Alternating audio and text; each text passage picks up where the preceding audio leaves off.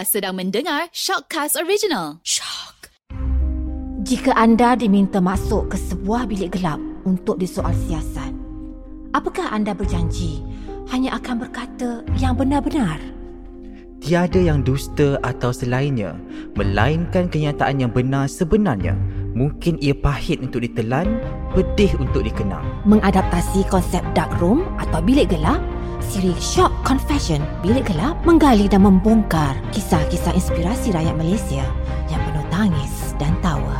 Di dalam bilik gelap ini, perca-perca kenangan manis, pahit, sedih, marah dan kecewa, malah kesesalan dan harapan dalam memburu piala kehidupan diluahkan secara telus dan jujur.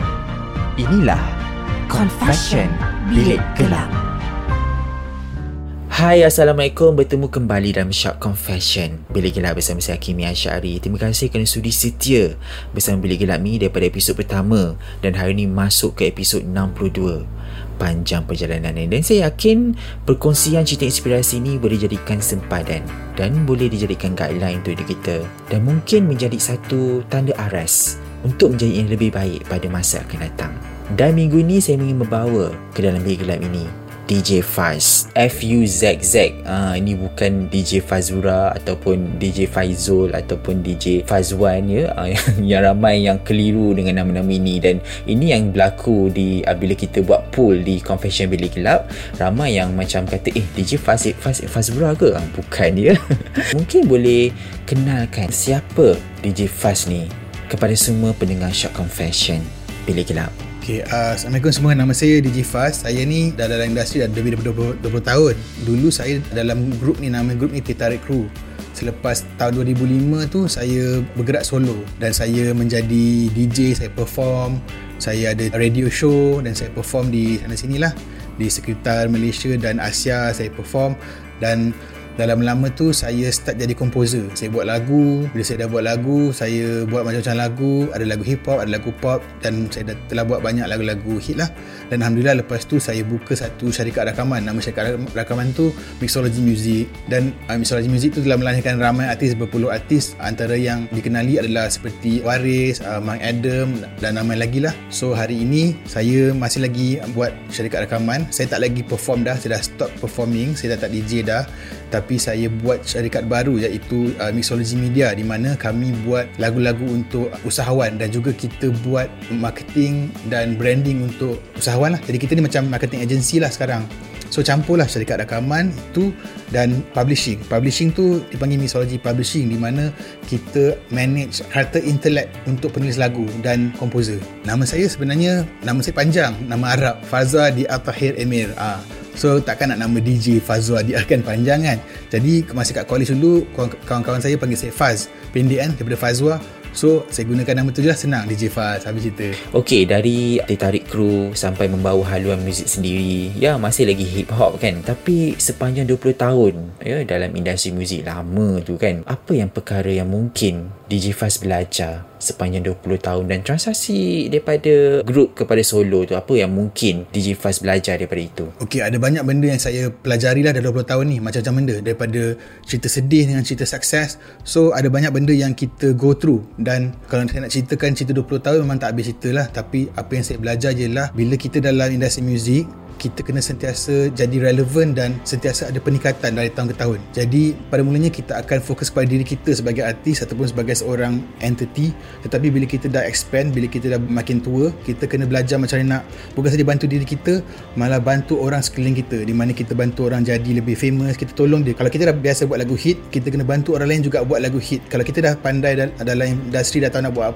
macam mana nak mencipta pendapatan yang baik dalam industri, kita kena ajar orang lain juga buat benda yang sama. So kalau kalau kita nak naik kita kena tolong orang naik. Kalau kita nak naik lagi kita kena tolong ramai orang bawah tolak kita untuk naik atas juga. So dia naik kita pun naik sekali. Macam tu. Tu yang saya pelajari lah bila saya dalam industri ni lah Okay, DJ Faz, saya nak tanya satu soalan. Saya faham bila kita berkarya kan bermakna kita menghasilkan apa yang kita suka kan. Tapi kadang-kadang apa yang kita suka tu tak kena pula dengan market terkini kan bermakna tak ada demand dengan apa yang kita suka which is karya kita pun tidak akan ke mana-mana kan. Jadi saya nak tanya DJ Faz, adakah patut kita mengorbankan apa yang kita suka semata-mata untuk fix ya apa yang market nak pada hari ini? Hmm, apa pandangan DJ Fast tentang benda ni? Okey Hakimi, soalan tu memang sangat bagus sebab ramai orang tanya soalan yang sama. Adakah kita perlu korbankan kita punya style untuk jual? Maknanya kita kena sacrifice karya kita untuk duit. Sebenarnya jawapan dia di tengah-tengah macam ni bila saya start dalam industri muzik saya buat lagu yang saya suka sahaja iaitu hip hop. Hip hop zaman dulu maknanya hip hop zaman 90-an itu adalah muzik yang saya saya membesar dengan muzik macam tu. Saya dengar hip hop macam Tupac B.I.G kan hip hop macam tu. Zaman tu hip hop tu relevan tetapi pada hari ini hip hop tu tak relevan lagi. Sekarang orang dengar macam benda-benda baru seperti katalah Migos Travis Scott. Jadi itu muzik sound sekarang yang orang suka. Jadi kita boleh buat lagu yang kita suka tapi to certain extent kita kena fikir apakah sound yang kita perlu buat supaya orang pun lain juga.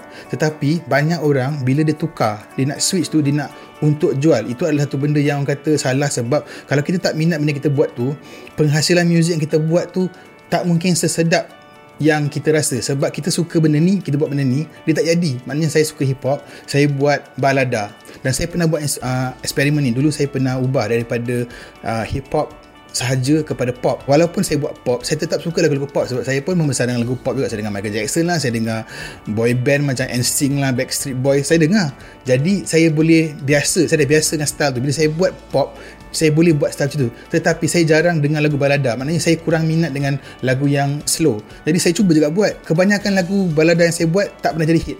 Sebabnya saya tak minat. Walaupun saya rasa dia boleh jual memang dia memang kalau buat lagu balada memang akan jadi carta top 5 tapi itu bukan style saya. Jadi saya buat dia takkan jadi. Saya saya hanya buat benda yang orang suka tetapi saya juga suka. Sebab kita tak boleh sacrifice benda tu 100% kita kena buat something yang kita suka tetapi orang juga suka kita meet in the middle. Maknanya kita tak boleh terlalu hard dan kita kena macam okay dia suka sound ni saya pun suka sound ni saya introduce satu benda dia pun kena suka benda yang saya bagi. So kita meet in the middle. Dari situ kita boleh jual. Maknanya kita nak dalam konsep penjualan tu kita buat something yang meet in the middle lah. So itu saya punya uh, jawapan lah pada orang yang macam saya nak buat benda lain lah supaya orang suka. Kalau you buat macam tu biasanya you akan fail. Sebab you takkan suka sound yang you buat tu. Pernah tak DJ Fast rasa macam menyesal menyesal memilih jalan menjadi seorang artis ya. Pernah tak orang cakap apa? Ahli muzik kan? Macam tu kan. Jadi mentality tu saya rasa mungkin ada ada lagi ya pada uh, rakyat Malaysia kan memikir uh, menjadi seorang ahli muzik takkan ke mana kan compare tu kita ada pekerjaan yang tetap dalam industri-industri tertentu. Pernah tak rasa penyesalan tu? Sebenarnya semua orang dalam apa industri pun dia akan ada satu phase tu bila dia plateau ataupun dia fasa menurun dalam career dia akan rasa macam uh, patutnya aku tak sebab buat benda ni. Pasal dulu saya masuk universiti belajar accounting So lepas saya grad Saya decide nak buat music 100% Dan banyak orang Pertentangan lah Daripada pelbagai pihak lah. Daripada family Daripada guru-guru lecturer Cakap awak ni betul kan ni Nak jadi artis ni? Awak dah ada degree ni Sayang. Tapi saya minat benda ni Dan saya percaya Kalau kita dalam industri music pun Kita boleh Menjana pendapatan yang Kalau tak lebih baik Sama dengan Kalau saya kerja dulu. So bila saya buat benda tu Saya kena fight seorang-seorang Sebab orang lain tak support benda ni Mula-mulanya Macam Alah tak boleh bagaimana jadi DJ ni. Jadi saya pada mulanya dia akan naik dulu. Dia, dia akan masa turun tu saya akan menyesal. Patutnya saya belajar dulu saya start, saya kerja dekat office. Tetapi kalau saya switch benda tu dia akan jadi macam tu juga. Saya akan masuk kerja lain saya naik turun balik dan saya menyesal. Patutnya saya DJ balik. So benda tu takkan berakhir. Setiap kali bila kita switch setiap kali kita akan naik turun. Bila kita turun kita menyesal tukar balik. Tukar. So sama bila takkan naik. So apa yang saya buat ialah saya teruskan je bila jatuh tu saya usahalah cari jalan cari ilmu baru untuk kembangkan karya saya ataupun kembangkan kerja saya. Ah, dan naik balik lah masa dah naik balik tu dah lupa dah nyesal. Dari masa tengah jatuh tu oh eh, nyesal ni patutnya patutnya aku memang kerja kat office lagi bagus. Lah macam tu lah. Ok DJ Faz saya nak tanya satu soalan. Saya melihat DJ Faz seorang yang matang dalam melihat satu perkara kan? Tapi kematangan tu datang ni daripada pengalaman sebelumnya kan? Jadi saya nak tanya DJ Faz jika dunia ni boleh diputarkan masa apa perkara yang mungkin mungkin Faz nak ubah menjadi Faz yang baik lebih baik pada hari ini. Okey, masa saya muda-muda dulu saya masih lagi kerja macam ni. Tetapi dulu kita masa muda-muda tak banyak ilmu daripada sekarang. Jadi ada banyak time-time yang saya buang masa. Maknanya saya banyak buang masa macam buat-buat benda yang macam tak berfaedah. Bila kita muda kan kita banyak melepak. Dan mungkin time-time lepak tu saya boleh gunakan untuk personal development saya. Tapi biasalah bila kita muda kita have fun lah juga. Tapi on second thought kalau saya muda-muda kerja macam ni je so tak ada, saya tak ada live juga. So kalau saya nak kata menyesal Saya tak menyesal sangat. Tapi Kalau boleh saya patut kurangkan sikit je Saya punya membuang masa tu Untuk melakukan benda-benda yang lebih bagus Untuk future. Ha, Macam tu lah. Tapi kalau kata penyesalan 100% tu tak ada. Saya macam Saya syukur apa yang saya buat Sampai hari ni. Saya memang suka apa yang saya buat Dan saya tak pernah rasa macam Oh kalau saya tahu dulu saya tak akan buat benda ni. Tak ada saya memang suka buat benda ni dan saya memang bersyukur saya jadi DJ hari ni. Dan saya walaupun saya dah berhenti DJ saya masih lagi suka buat benda ni. Saya buat lagu. So kalau nak kata menyesal tu mungkin time-time tengah down je biasalah tu. Bila kita down kita akan rasa menyesal sikit. Tapi dia bukan menyesal. Sebenarnya kita time tengah negatif kan. Jadi apa-apa pun tak bagus. So bila dah okey balik kita dah tak ada rasa menyesal dah. So yelah. Hmm, okey. Soalan ni memang sesuai untuk bilik gelap. Soalan ni antara kita berdua je. Okey, saya nak tanya dengan DJ Fast. Kalau boleh reveal sikit lah, berapa gaji pertama dalam industri muzik ni? Uh, sebenarnya ramai cakap macam, alah jadi ahli muzik ni banyak ke duit kan? Ataupun mungkin ada mentaliti, eh banyak kot diorang ni masuk kot kan walaupun job tak ada tapi masuk kot ha, macam tu jadi ada mentaliti sebegini jadi kalau boleh di revealkan berapa amount pendapatan yang pernah DJ Fast dapat sepanjang bergelar anak muzik? Okey, Hakim itu soalan yang bagus sebab banyak orang nak tahu adakah kalau jadi musician ni ada future ke tak? Okey, jawapan dia yang general je lah apa-apa career pun. You jadi DJ ke, you jadi account ke, you jadi doktor ke you punya future tak boleh ditentukan oleh career you. You punya future ditentukan oleh diri kita sendiri. Maknanya career kita tak tentukan future kita. Kita tentukan future kita. Kenapa saya cakap macam tu? Sebab mungkin pada mulanya gaji orang yang kerja yang ada degree. Tinggi lebih tinggi. Dan orang kerja DJ rendah. Macam saya baru start dulu saya dapat 600 bulan. Duduk KL 600 macam mana nak survive kan? Tapi pada mulanya dia akan 600 lah. Terlama-lama dia akan jadi normal gaji normal orang kerja. Lama-lama you dah, dah, dah famous sikit lah. Orang dah kenal you you akan gaji macam biasa lah. 2-3 ribu semua. Dan apabila you dah sampai level you dah macam orang kata yang dah menang competition you dah famous then you punya income lebih daripada normal lah you akan earn macam katalah 5 figure dan sebagainya. Jadi jawapan saya ialah kenapa macam tu DJ ni ada future ke tak dia bergantung pada orang tu. Kalau orang tu tak buat apa-apa usaha dan dia sama je jadi income dia akan sama lah macam tu je lah. Tapi kalau dia ada usaha dan dia ada matlamat dan dia target dia buat benda tu mungkin income dia akan naik. Dan jadi kepada apa-apa kerjaya sekalipun. Kalau you kerja apa pun tapi kalau you tak tahu nak target then mungkin you tak boleh sampai lebih tinggi. You akan sama je sampai bila? Because you tak buat usaha yang ekstra kan? Jadi bagi saya kalau kita buat jadi DJ pada mulanya memang dia akan rendah sangat. Tapi lepas tu dia akan naik dia akan jadi normal. Tapi kalau kita buat benda yang sama dia akan sama je dan tak berkembang jadi kalau kita nak naik ke satu level lagi kita kena belajar ilmu pengurusan kewangan. Maknanya kita kena belajar okay, macam mana kita nak naikkan pendapatan kita sebagai DJ mungkin kita perform mungkin kita ada buat bisnes tepi mungkin kita buat merchandise mungkin kita boleh buat sekolah belajar DJ mungkin kita macam-macam benda kita boleh fikirkan di dalam pengurusan kewangan ni dipanggil multiple sources of income. Maknanya kita tak bergantung pada satu je source of income. Kita ada macam lima kata bisnes ni tapi kena dengan DJ kak. Jual barang DJ ke mengajar ke uh, apa-apalah tapi berkenaan dengan dengan music yang kita buat lah jadi uh, jawapan saya ialah memang pada mulanya income you akan rendah. Tapi kalau you tahu nak buat apa income you akan jadi insyaAllah lebih besar daripada yang normal. Macam itulah hmm. uh, satu hari nanti mungkin tapi kita nak benda ni berlaku ya. Kita tak nak benda ni berlaku mungkin industri muzik ni hancur especially industri muzik di Malaysia kerana orang Malaysia tidak mendengar langsung ataupun tidak mendengar lagi lagu-lagu keluaran lokal ya. Apa inisiatif DJ Fast dan apa pandangan DJ Fast tentang perkara ini? Okey, bagi saya ialah industri muzik akan sentiasa ada tetapi banyak mana tu itu bergantung kepada time tu lah. Okey, pada masa dulu mungkin orang dengar lagu Malaysia saja dan sekarang ada banyak influence dari luar daripada barat daripada timur dan ada macam-macam jenis muzik ada sekarang. Jadi orang ada choice dan semua dapat di hujung jari di semua platform. Jadi lagu Malaysia ni salah satu option yang ada. Kalau lagu tu cukup kuat untuk menangkap telinga market kita maknanya lagu tu jadilah. Kalau lagu tu tak cukup kuat untuk menangkap telinga dia orang maknanya tak edit. So apa yang kita perlu buat ialah kita tak boleh gunakan strategi yang sama Maknanya kalau macam Okay pada Kata tahun 90-an Style tu Orang suka tu Kita tak semestinya kena buat Formula yang sama Untuk dapatkan Tahun 2021 punya Benda. Maknanya kita tak boleh Use the same tactic lah. Kita kena ubah. Mungkin ubah dari segi apa? Apakah jenis artis yang diorang minat? Apakah jenis sound yang diorang minat? Dan mungkin platform mana Yang diorang lebih suka dengar? Dan kita kena tengok. Kita kena cari Di manakah target market kita Dan kita attack target market tu. Mengikut apa yang mereka perlukan. Macam kita nak jual barang eh kita nak jual kata saya, saya nak jual phone eh. Lepas tu saya bagi phone ni oh yang phone ni boleh call dengan SMS je. Padahal semua orang nak layan internet. So you, oh tak phone saya ni memang daripada dulu sampai sekarang memang phone yang paling padu untuk call dan SMS orang tak nak tu. So kita kena fikir apakah yang kita boleh reach kat orang kita nak cari orang ni kat mana? Apa yang diorang nak kita fulfill that need? Maknanya macam kalau orang tu ada masalah macam aku ada masalah nak dengar uh, lagu Malaysia dekat certain platform. Kita kena ada kat platform tu. So mungkin dia kata lagu Malaysia tak ada sound ni. Mungkin kita kena fulfill need tu. Kita kena solve the problem. Dan kita kena solve problem tu maknanya bukannya semua orang. Kita selalu kalau buat lagu kita nak target semua orang. Tak kita kena ada certain niche target market kita. Target market kita kat mana dia orang tu siapa kita fulfill need dia orang tu. Dan kita boleh still boleh survive. Walaupun dikatakan secara general eh kehancuran eh apa-apa saja industri lah kehancuran kan. Tak semestinya dia hancur tu maknanya macam tak ada orang dengan lagu dah tak ada lagu Malaysia takkan lah sebab kalau kita tak buat lagu untuk radio kita mungkin boleh buat lagu untuk macam-macam kita boleh buat kita buat lagu untuk lagu macam kita nyanyi lagu lagu sekolah lagu sekolah kita dulu kan. Mesti ada nak kena nyanyi lagu sekolah kan ataupun lagu apa-apa saja. Macam macam saya buat lagu produk sekarang. Orang kata macam buat apa buat lagu produk? Tapi sekarang trend dia kalau you ada brand you kena ada lagu. Dan benda tu macam bukanlah benda baru benda yang lama. Tapi it's a trend. So kita fulfill benda tu. Mungkin pada masa akan datang tak ada benda tu mungkin ada benda lain pula kita pergi ke arah itu so bagi saya uh, industri muzik tu kita tengok dari segi mana. Mungkin orang kata tak dengar kat radio lagi atau tak, uh, CD tak boleh jual lagi. So kalau kita fokus kat CD tak boleh jual lagi maknanya memang dah hancur.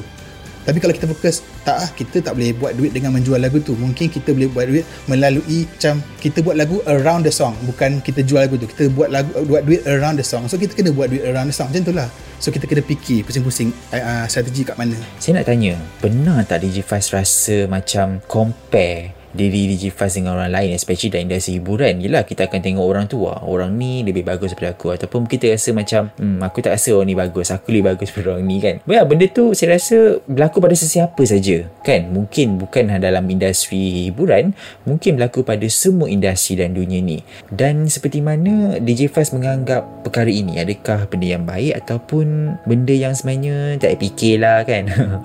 Apa pandangan DJ Fast Okey, soalan tu bagus sebab soalan tu dia sebenarnya dia depend kepada kita punya self esteem. Okey, bila kita tengok memang sampai sampai hari ni pun kita akan tengok bila kita tengok orang, lain, oh dia ni lagi bagus pada aku. Kalau macam saya baru start dulu, saya budak baru, saya akan tengok semua orang lagi bagus pada saya sebab saya baru kan. Bila saya rasa sampai satu level, saya katalah saya menang competition, saya nombor satu, saya akan rasa macam, oh orang negara luar tu lagi power pada saya. So bila saya katalah saya jadi world champion, saya akan rasa, oh orang sebelum tu yang world champion lagi power saya, pada saya. So sentiasa kita akan rasa kita tak cukup bagus. Itu memang natural manusia punya insting tapi pendapat saya lah kalau you rasa ada orang yang bagus daripada you it's okay. Sebab tak ada, you tak akan boleh jadi yang paling bagus paling bagus pun. Apa yang you buat ialah apa yang ada sekarang kata you level mana sekarang you compare dengan 5 tahun dulu. Adakah you mencapai peningkatan? Kalau you mencapai peningkatan itu bagus sebab 5 tahun dulu akan jealous dengan you punya situasi sekarang So kita jangan compare diri kita dengan orang lain. Kita compare dengan diri kita yang dulu. Adakah kita ni sampai tidak level kita? Kalau sampai kita bagus. Dan kita kena jealous dengan next 5 years kita nanti macam mana? So kita kena compare diri kita sekarang dulu dengan next one. So satu lagi banyak orang dia tak happy dengan keadaan dia sekarang macam saya katalah saya kata saya masih lagi perform kan. Saya rasa ada orang lagi bagus daripada saya. Saya tak perlu risau pasal dia. Sebenarnya saya perlu risau pasal saya. Apa yang kita risau sebenarnya sebenarnya balik pada kita. Kita sebenarnya risau pasal kita. Kita tak risau pasal dia pasal dia sebenarnya. Kita risau pasal diri kita. Jadi apa yang kita ada sekarang ni kita kena bersyukur dulu. Kita kena happy dulu. Kalau kita happy dengan apa kita sekarang, kita akan progress lagi. Tapi kalau kita tak happy dengan diri kita sekarang, bila kita progress, kita tak happy juga. Sebab sama je. Macam contohnya, macam dulu gaji saya 600 kan. Kalau saya dapat gaji 3000 ni mesti saya happy, betul tak? Oh, kalau dapat 3000 kali 5 kali ganda tu. Bila saya dapat 3000 macam Eh kalau dapat 5 kali ganda dibanding 15,000 lagi best So sentiasa tak happy dengan sekarang So cara yang terbaik ialah saya faham benda ni banyak orang akan compare dia dengan artis lain. Macam eh dia lagi best aku tak cukup bagus. Saya faham benda tu. Tetapi orang yang lagi bagus daripada kita pun ada orang lagi bagus daripada dia. So benda tu endless kan? Jadi apa yang kita ada sekarang ni kita bersyukur. Maknanya macam contohnya macam benda-benda kecil sekali pun macam katalah macam ah, saya ni baru artis baru tak macam dia dia power lagu dia kat, keluar kat radio 10 kali sehari. Tapi 5 tahun dulu lagu dia tak pernah kat Spotify pun. Sekarang lagu dia kat Spotify. So you kena bersyukur yang at least you ada lagu sendiri. Daripada dulu tak ada lagu langsung. Ha, macam tu lah. So bila you dah sampai level masuk masuk radio 10 kali sehari you macam eh aku tak menang pun yang nombor satu aku nombor tiga je. Tapi dulu you, orang nak bau you pun tak, tak tahu you kat mana. So sekarang you dah dekat, dekat radio tapi tak nombor satu dan nombor tiga. Still bagus juga daripada lima tahun dulu. So kita kena bersyukur apa yang kita ada dan kita akan jadi lebih happy. Itulah saya punya pendapat lah. Dalam fasa kehidupan ni kan kita akan melalui banyak stage kan progres kehidupan tu kita akan lebih banyak stage antaranya perkara yang paling menyakitkan adalah rejection hmm. ini benda yang mungkin ramai berlaku pada kita kadang-kadang benda tu menyakitkan dan kadang-kadang benda tu memberi satu semangat yang luar biasa dan saya nak tanya kepada DJ Faz sendiri pernah tak alami rejection dalam kehidupan Okey, dalam soalan rejection ni, itu adalah benda yang natural untuk progress. Kalau kita tak kena reject, kita susah nak progress. Contohnya, kalau kita comfortable dengan apa kita ada, kita tak kena reject, kita akan sini je, tak berubah. Bila kita kena reject, kita akan fikir nak buat apa nak nak counter rejection tu. Contohnya, pasal dulu-dulu kan, sebelum ni lah, ni cerita lama ni, tahun 2000, sebelum tahun 2007, sebelum lagu saya masuk radio, bila saya hantar lagu ke radio, dia akan reject saya, dia akan cakap benda-benda macam lagu ni tak radio friendly lah tak cukup. So bila saya bagi tu saya dah puas dah tu buat lagu baru bagi tak don't reject. Bagi benda tu buat saya macam tak nak buat lagu dah. Kan? Biasalah buat-buat orang tak nak buat. Tapi bukan salah dia. Jadi saya sampai kat situ apakah yang membuatkan dia orang reject ni?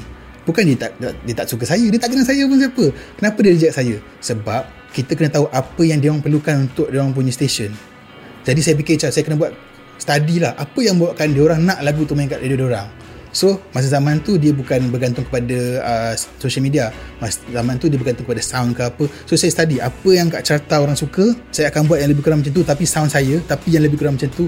Dan dari situ dia start masuk sikit. Kalau saya tak kena reject masa tu, saya bagi apa je jadi, bagi apa je jadi, dia akan jadi sama je plateau. Maknanya apa saya buat jadi sama jadi saya tak boleh progress lagi. Lepas tu bila lama tu bila lagu saya dah banyak di carta dan dia dah jadi banyak hit dan lama-lama tu orang dah biasa dengar orang tak dengar dah penat dengar DJ Faz ni lagu ni so dia akan reject balik. Biasalah tak nak lah dia nak, dia nak sound baru. Adakah rejection itu boleh jatuhkan saya? Pada mulanya ya. Tapi kalau benda tu saya terima sebagai benda nak jatuhkan saya maknanya rejection tu buat saya jatuh saya tak akan progress lagi. Jadi apa yang saya buat dalam masa tu saya fikir macam ok mengikut cycle composer tak semua akan stay selama-lamanya lah dia ada cycle lah. Komposer baru komposer lama jadi type macam tu lah kan. Dia ada cycle dia circle dia kan. So saya fikir okay next strategy is apa yang saya perlu buat untuk expand bisnes saya. So saya buat benda lain. So saya tak perlu nak buat benda yang sama. Kalau saya tak kena reject saya akan buat benda yang sama. Dan lama-lama saya jadi selesa. Dan lama dia slow hilang dari radar kan. So bila orang reject saja saya kena gunakan tu sebagai orang kata apa dia bagi saya peluang untuk saya berfikir untuk progress kadang-kadang benda yang kita, bila kita kena reject tu kita akan down. Memang mana ada orang kena reject seronok? Tak ada. Tapi bila kita dapat rejection tu kita down kita kita perlu fikir kenapa saya dapat rejection tu? Mungkin ini cara dapat satu message ada satu message untuk saya start fikir apakah strategi baru untuk saya uh, progress? Kalau saya tak saya saya tak dapat rejection ni mungkin saya tak boleh progress. So ada banyak rejection dalam hidup saya saya kena lah. Semualah. Macam-macam weh kalau kita tak kena reject kita tak boleh move. Tapi rejection tu memang pedih lah. Macam jenis kalah competition berkali-kali. Okay. dulu saya sebelum saya buat lagu ni saya masuk competition DJ lah. So pada mulanya pada first few years tu tak pernah nak menang apa. Kalah je. Kalah kalah kalah kalah kalah. So because saya selalu kena reject kalah tak masuk semi final tak lah bukan masuk final. Semi final pun tak masuk. Quarter final pun tak masuk. Maknanya teruk sangat tu. Saya selalu kalah saya selalu down. Saya rasa macam tak ke mana. Tapi because benda-benda macam tu lah membuat saya macam saya kena belajar benda baru. Saya belajar benda baru. Macam contohnya saya belajar macam nak program minda saya. Saya belajar saya masuk kelas belajar macam nak buat buat mind mapping lah saya buat tu lah. So bila saya buat benda tu saya dah belajar macam nak nak menang. Dan bila saya belajar benda tu dia menolong saya untuk menang. So lepas, lepas tu saya dah menang saya dah tahu macam nak buat menang saya menang lah. Tu 2, 3, 6 kali saya menang Malaysia. So because of rejection tu membuatkan saya ada drive untuk belajar benda baru supaya saya boleh dapat ilmu untuk menang. So dalam hidup ni macam-macam benda yang rejection tapi rejection tu kita memang pada mulanya akan down tapi kita kena ingat rejection tu mungkin dihantar pada kita untuk kita belajar sesuatu dan kalau kita ambil rejection sebagai benda untuk uh, jatuhkan kita punya self esteem kalau kita ikut je kita akan down. Tapi kalau kita tengok rejection tu sebagai satu force untuk kita macam ya kena buat something ni. Kalau kita nak ke arah yang lain kita kena sakit dulu baru naik. So rejection tu sejenis workout. Dia sakit tapi dia boleh bawa kita pada next level. So kenapa saya tak ceritakan sebiji-sebiji apa benda rejection yang saya go through? Because banyak sangat. Saya pun tak ingat tetapi saya tak nak fokus kepada little-little rejection tu sebab saya dah lupa. Kalau saya ingat pun saya tak nak fikir sebagai benda yang negatif sebab benda tu sebenarnya dihantar kepada saya untuk saya belajar benda baru. Okey, saya nak tanya. DJ Faz sendiri Apa makna sebuah kejayaan bagi DJ Faz kerana berbeza orang berbeza pandangannya berbeza perspektifnya ada guest yang mengatakan kejayaan tu datang daripada duit yang banyak daripada lagu yang popular daripada pangkat yang kita ada kan adakah perkara sebegini yang menjadikan makna sebuah kejayaan bagi seorang DJ Faz? Okey, pada mulanya, pada masa, masa saya mula-mula jadi DJ dulu, kejayaan bagi saya ialah duit berkepuk-kepuk, kan? rumah besar, kereta besar dan segala-galanya lah kan benda-benda materialistik tetapi uh, kalau kita tengok dari sudut tu je dia akan ada satu limit je sebab bila you dah dapat benda tu what's next kan so kalau kita nak jadi artis ke apa ke kalau kita nak maju dalam hidup kita kita kena ada satu benda dipanggil big why big why ni macam kita macam okay kita nak berjaya kenapa Mungkin saya nak ada rumah besar, kereta besar, duit banyak, bantu mak bapak kita hantar parents kita pergi Mekah, kita, macam-macam. Semua ni kan, tu big why kita kan. Itu adalah kejayaan kan. Tapi kalau kita nak next level lagi kejayaan yang buatkan kita happy juga, ialah dipanggil satu benda dipanggil grand why. Di mana apa yang kita boleh buat dengan duit kita. Bukan untuk kita je, malah orang sekeliling kita. Kalau kita buat benda ni supaya kita boleh buat banyak duit untuk bukan untuk kita je untuk orang sekeliling kita itu lagi best rasa dia. Maknanya macam not only you provide untuk diri you you provide untuk sekeliling maknanya, maknanya you boleh buat zakat lagi banyak you boleh tolong orang miskin you boleh bantu orang yang memerlukan pertolongan sekeliling you. Dan bila you boleh buat banyak benda tu you rasa macam tak perlu nak risau aku nak kena bayar bil. Tak. Bila you buat benda ni dan you dapat duit macam tu you boleh tolong orang itu adalah niat yang lebih best. So dia lebih cepat masuk So kejayaan bagi saya ialah uh, lagi banyak orang yang saya boleh bantu lah. Maknanya yang saya pilih lah yang saya nak bantu saya boleh bantu. Lagi banyak saya buat lagi berjaya lah saya. Macam kalau nak kita kan nak kira kan berapa kereta kita boleh beli pun kalau kita nak beli banyak kereta pun kita dua tangan ni nak, mana macam nak buat dua kereta sekali? Tak boleh satu kereta satu kan? So pakai satu kereta cukup lah bagi saya satu kereta tu saya suka kereta tu okey lah kan? Kalau ada duit lebih sikit belilah besar sikit. So kalau kalau mampu beli tak mampu tak apa kalau rumah tu selesa okey lah kan. Rumah tu cantik sikit okey. So bagi saya apa yang saya boleh buat dengan community tu lebih best. Tu kejayaan untuk saya. That's why saya tak saya selalu cakap kat hati saya macam bila korang social media tak payah tunjuk-tunjuk semua. Sebab orang tahu orang you you famous. Orang tahu you you artist yang famous. So of course you berjaya. So you don't have to show. People know you are berjaya juga. Jadi baik you buat benda yang extra. You tengok apa orang orang uh, sekeliling you mana yang you boleh bantu? You bantu pada time sekarang ni ramai orang tak ada nak tak ada makan white flag. So tolong mana yang bantu you bagi bagi bagi. So benda tu boleh bukan saja dia kejayaan untuk you tapi dia kejayaan kita punya uh, spiritual kejayaan. You akan rasa tenang sangat. Bila you buat benda ni untuk another cause you akan rasa lagi happy daripada beli barang saja. Sebab at some point bila you dah cukup beli barang apa you nak you rasa apa lagi nak beli? So benda tak puas tau tak habis-habis puas. So buat benda ni lagi puas itulah itulah saya punya pendapat tentang kejayaan lah. Sebelum saya tamatkan bilik gelap ni, saya sebenarnya nak beri peluang untuk DJ Fast mengarchivekan satu perkara yang paling bermakna dalam kehidupan DJ Fast.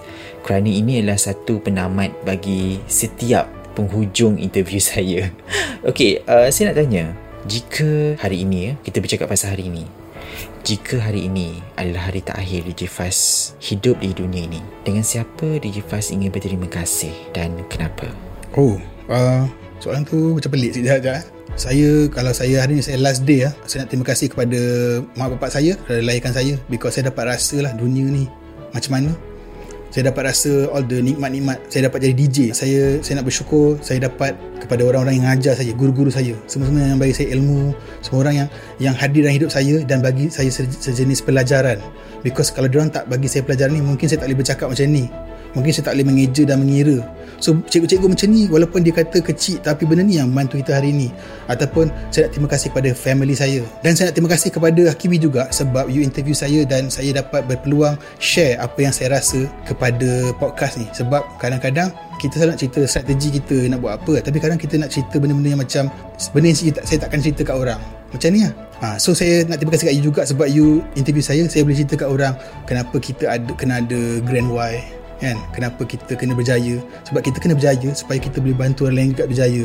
Kalau kita berjaya seseorang tak best. Dia kena ramai ramai-ramai berjaya lagi best. Rasa dia tenang sikit. Ha, macam itulah so saya nak terima kasih kepada parents mak bapak and saya kena bersyukur lah kepada Allah lah sebab saya dapat hidup kan? Sampai hari ni dah umur 44 masih sihat tak dapat penyakit kan? Macam okey kan? Ha, so sebenarnya saya bersyukurlah dapat hidup lah, ha, sampai hari ini. Terima kasih DJ Faz kerana sudi menceritakan perkara-perkara yang ya memberi inspirasi kepada semua. Dan saya yakin cerita ini juga diarchivekan di dalam Short Confession Bergilap ini menjadi pedoman untuk sesiapa saja yang mendengar di luar sana mungkin anak cucu kita ataupun sesiapa-siapa kepada generasi yang akan datang ini mengenali DJ Faz yang lebih dalam dan ini adalah peluang, ini adalah platform untuk semua tidak kira selebriti, personality atau siapa saja untuk menceritakan cerita mereka, pengalaman mereka yang mungkin boleh jadikan pedoman dan sempadan untuk kehidupan yang mendatang. Teruskan berinspirasi bersama Shock Confession Bilik Gelap.